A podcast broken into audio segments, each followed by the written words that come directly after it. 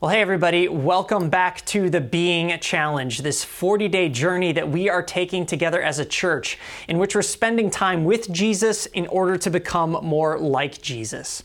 And specifically, what we're looking at is we're looking at some of Jesus' habits, those things that he did on a daily basis, and asking ourselves the question what would our lives look like if we were to do likewise, if we were to practice the very same things that Jesus practiced?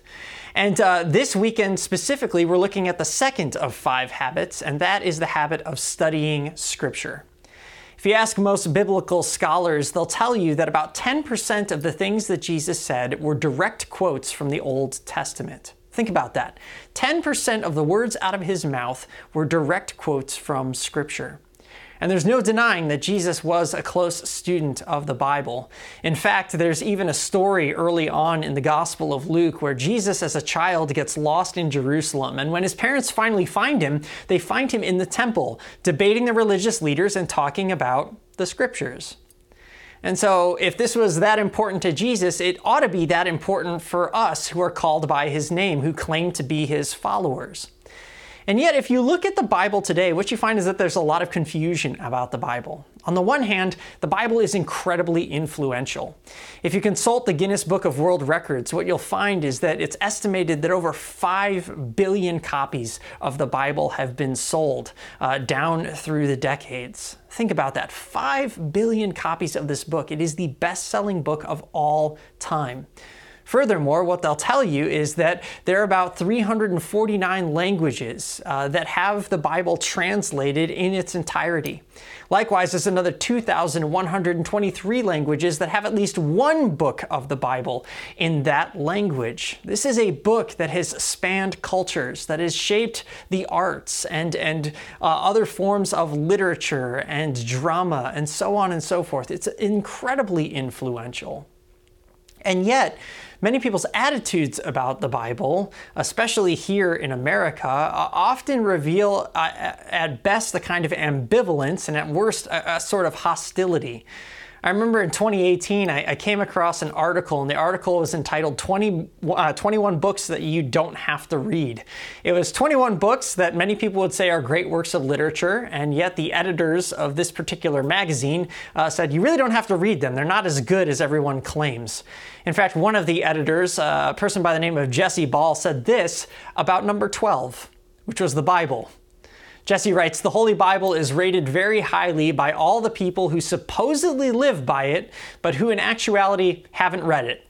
Those who have read it know that there are some good parts, but overall, it's certainly not the finest thing that man has ever produced. It's repetitive, self contradictory, sententious, foolish, and even at times ill intentioned. Now, it's worth noting uh, that this article was found in GQ magazine, not exactly a periodical known for being the best in terms of analyzing literature. And yet, one of the things that I can't help but realize as I think about that quote is that in some ways, Jesse's right. There seems to be a lot of confusion out there about exactly what the Bible is is it a great work of literature? Is it supposed to be? Is it a manual for life? And if so, then why is it that so many people's lives don't really seem to be modeled after many of its teachings? Eh, there's a lot of confusion out there today. And I'll be honest, that, that same kind of posture of hostility toward the Bible is one that I used to have. Uh, as a young person, uh, I really wasn't a student of the Bible. We didn't go to church regularly as a family. And I remember getting into high school and having a lot of religious friends, people who called themselves Christians, and we would often debate. We'd debate about topics like God and, and faith. And, and I loved pointing to the few parts of the Bible that I had a little bit of familiarity with and just trying to highlight some of the ways in which it seemed contradictory or hard to put into practice or didn't really make sense. The reason why is because although I kind of had some familiarity with the Bible, the truth is is I, I really didn't know what it was. I mean, think about this for a second. In the Bible, what we find is actually a collection of books, a collection of books that was written over the course of almost 1500 years. And, and as I studied the Bible and thought about the Bible a little bit, I realized that most of my assumptions about it uh, weren't quite accurate. You see, I thought that the Bible was a religious book. And so I, I kind of came at it and I said, well, if it's a religious book, then I, then I should find things like laws and rules.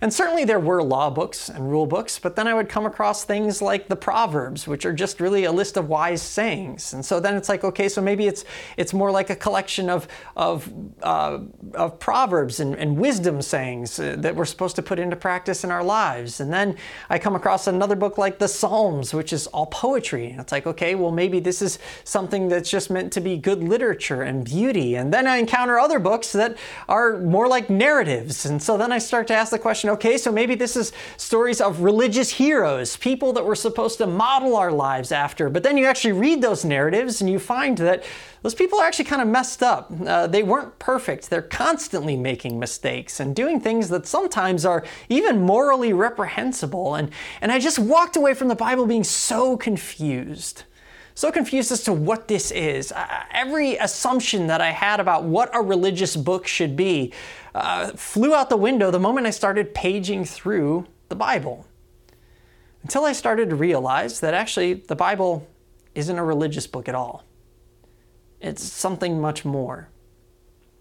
You see, when I was a junior uh, in, in high school, I really started to take my spiritual journey seriously. I wanted to know, uh, number one, if there was a God, and if so, what it meant to follow Him. And uh, at that time, uh, there was an adult in my life that I kind of looked to as a mentor, and she encouraged me to give the Bible another shot. Uh, first and foremost, she did one of the best things that you could do. She recommended a, a, contemporary translation. You see, up to that point, all I knew about the Bible was the King James Version, filled with all these these and thous and thys, and, and I didn't speak Shakespeare, so I, that really turned me off. She said, no, get, get kind of a modern translation, one that's been translated well in today's language, and, and try to read it. It'll be a bit more understandable. And so that Christmas, I asked for my first Bible. And my parents got me one, and I remember sitting down on Christmas Day and I started to page through it. Um, and, and I kept paging through it. Every night I would sit down and I'd read for one, two, three hours. And something started to dawn on me as I moved through these 66 books, as I moved through uh, this text. I started to realize that it's not a religious book at all. I mean, if I was looking to it to find examples of people to follow, there, there weren't many good examples. And yet, over and over again, from the Old Testament right up to the New Testament, what I saw was that actually it was a story of a bunch of screw ups and losers, people who weren't perfect, people who constantly fell short of the mark. And yet, the one constant in this entire book, written over 1500 years, is that there was this God who never gave up on them, a God who loved them and pursued them a God who, in spite of their failings and their mistakes, continued to call them to trust in Him, protected them, provided for them, forgave them, and ultimately helped them to see that He had a far grander purpose than their small plans could possibly uh, give them. And finally, I got to the New Testament, and suddenly I encountered the one person in the entire book who wasn't a loser or a screw up. That was Jesus. He was a man who's filled with compassion, who always did the right thing. And yet, what I loved and what was so attractive to me about Jesus was the fact that he still hung out with losers and screw ups. He still loved them, still provided for them, forgave them, and showed them that their lives had a greater purpose than anything that they could have settled for on their own. I suddenly realized Jesus was God he was the God who'd been pursuing these losers and screw ups throughout the Old Testament and who had now come to dwell with them, ultimately to lay down his life for them that they might have a new relationship with him. And that's when it suddenly dawned on me what the Bible is. The Bible's not a religious book, it's not a manual for life, it's not even supposed to be a great work of literature. What it is is it's a letter. It's a letter to us from the God who loves us a letter in which he reveals his heart and his character to us, shows us what kind of relationship he desires to have with us, and points us to our ultimate purpose as his people. That's really what it is. That's what it was always intended to be. And suddenly I started reading through the different parts of the Bible totally differently that when I read through the law codes, I, I realized these aren't some sort of outdated list of to-dos and to do, and, and uh, to-dos or don'ts. I realized that these are laws that reveal the heart of a God who cares about justice, who has a, a heart for the poor and the marginalized and the overlooked. When I read through the Proverbs, what I realize is that these are words from the creator of the universe to his people that we might live well in this world and think wisely about the challenges that we encounter in it. I read through the Psalms, and what I realized is that these are words from a God who is a God of deep emotion and beautiful artistry. I'd read through the prophets and realize that these are words of warning from God to us about the dangers that come when we go our own way and turn our backs on Him and His love and His mercy. Ultimately, I came to see that it was a story that pointed us to the God who came into the universe to rescue us, who became one of us in order to show us His heart on display in full color. In fact, this is something that Jesus tells us about himself over and over and over again. Let me just show you one area of scripture that highlights this. It's actually uh, Luke chapter 24. It's at the very end of Luke's account of Jesus' life. And it happens uh, after Jesus' crucifixion and ultimately his resurrection. In Luke chapter 24, we find that Jesus' tomb is empty. And then Jesus appears to his disciples and starts to speak with them. And what's so fascinating is that four times in this one chapter, Jesus uh, tells his people that all of the scriptures were meant to point us to him. In fact, if I'm going to be uh, particularly accurate, it's once said to them by an angel and then three times by Jesus himself. I mean, just listen to this for a moment. When some of Jesus' disciples go to the empty tomb, they find an angel standing there, and, and the angel says this He says, Why do you look for the living among the dead? He's not here, he has risen. Remember how he told you while he was still with you in Galilee, the Son of Man must be delivered over to the hands of sinners, be crucified, and on the third day be raised again. And then they remembered his words. Then later on, as two of his disciples are walking on the road to Emmaus, he appears to them and, and asks them why they're so downcast. And they say, Well, we've been following this teacher, Jesus. We thought he was the Savior of the world, and, and now he's dead. And then Jesus himself says the following I just, I love this. He says, How foolish you are and slow to believe all that the prophets have spoken. Did not the Messiah have to suffer these things and then enter his glory? And beginning with Moses and all the prophets, he explained to them what was said in all the scriptures concerning himself. And then later on, when Jesus appears to his disciples while they're in hiding and, and, and explains to them all that happened, this is what he tells them. He says, This is what I told you while I was still with you. Everything must be fulfilled that is written about me in the law of Moses, the prophets, and the Psalms. And then he goes on and says that he opened their minds so that they could understand the scriptures and told them, This is what is written. The Messiah will suffer and rise from the dead on the third day, and repentance for the forgiveness of sins will be preached in his name to all nations, beginning at Jerusalem. Once by an angel, three times by Jesus himself, he says, This is the reason that you have the scriptures it's not so that you have a nice, pretty book of literature or a neat set of, of rules to put into practice. No, these are letters from me to you so that you might know me when I come. So that you might recognize me as the God who is full of grace and truth, mercy and love. The Bible is intended to help us encounter God as He is, to see Jesus for who He truly is that we might trust in Him and learn to follow Him. That's what it is a collection of letters to us. It, it reveals to us who our God is, why He came to rescue us, and what it ultimately means to follow Him. That's the beauty of studying Scripture. If you want to get to know God better, you've got to be in His Word because it's there that He actually speaks to us. They're not just words on a page, these are God's words to us, His voice speaking to us even now today. I can't tell you how many times I've heard people say, Man, we just wish that I could hear from God, that I could know who He was, what He's like, what His plans for my life are. And the reality is, is you can. You have access to it right now. You have access to the Bible in your own language. You have an opportunity to hear God's voice once more speaking to you. The Bible is this beautiful gift that reveals who our God is to us.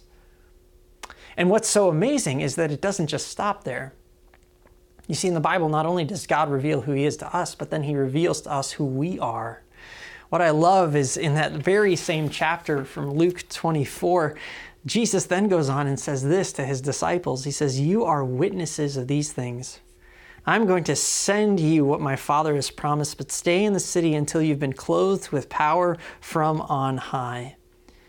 And then it says, And when he had led them out to the vicinity of Bethany, he lifted up his hands and blessed them. And while he was blessing them, he left them and was taken up into heaven. Then they worshiped him and returned to Jerusalem with great joy, and they stayed continually at the temple praising God. See, Jesus tells them then what their purpose is. They are to be his witnesses. They are to share about the relationship that they have with God to others who desperately need to know Him. See, the Bible reveals God's purpose for us that we are to proclaim this good news to those around us, but you can only proclaim the good news if you've heard the good news yourself. If you've heard the kind of love that God has for you, if you've seen Jesus in action, laying down his life for us, serving us, that's the beautiful picture that we get of him as we study the scriptures together. And his intention is not only that we would know that we can trust him, but that we would share that good news with everyone around us. We are in a world that is desperate for good news. We don't need more self help manuals. We don't need any more pieces of literature or books on philosophy. We don't need pithy sayings that you can slap on a bumper sticker. What we need is a relationship with the God who made us, the God who loves us, the God who entered into this world to rescue us and to make us his own. That's what we long for. We need to know that God is still a God of justice, a God of healing, a God of mercy, forgiveness, hope, and new life. We look around at the world around us and we see all the brokenness, and the question is is there anyone who can fix it? The answer that the Bible gives is yes, Jesus can, He does, and He will. But the only way we know that is by going to His Word again, hearing His voice speaking to us through it. That we might not only know that our God is a God we can trust in, but a God we can follow.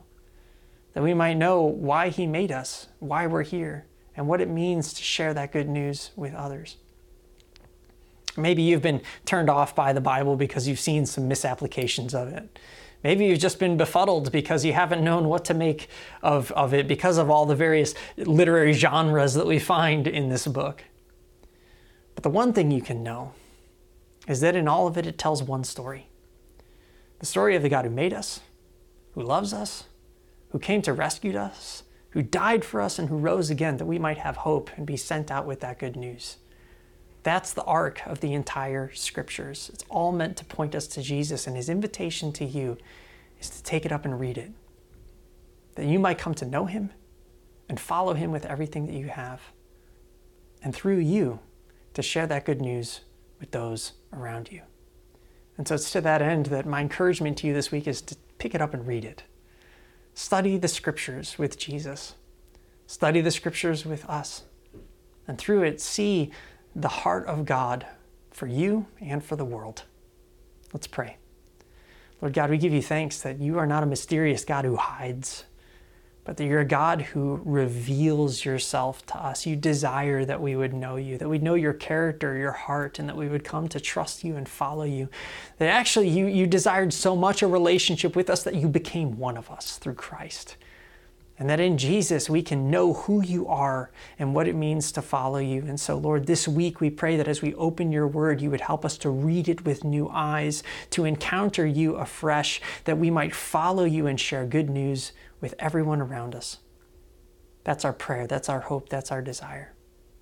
And we pray that as we do that, we would learn what it truly means to look, live, and love more like you. It's in your name, Jesus, that we pray. Amen.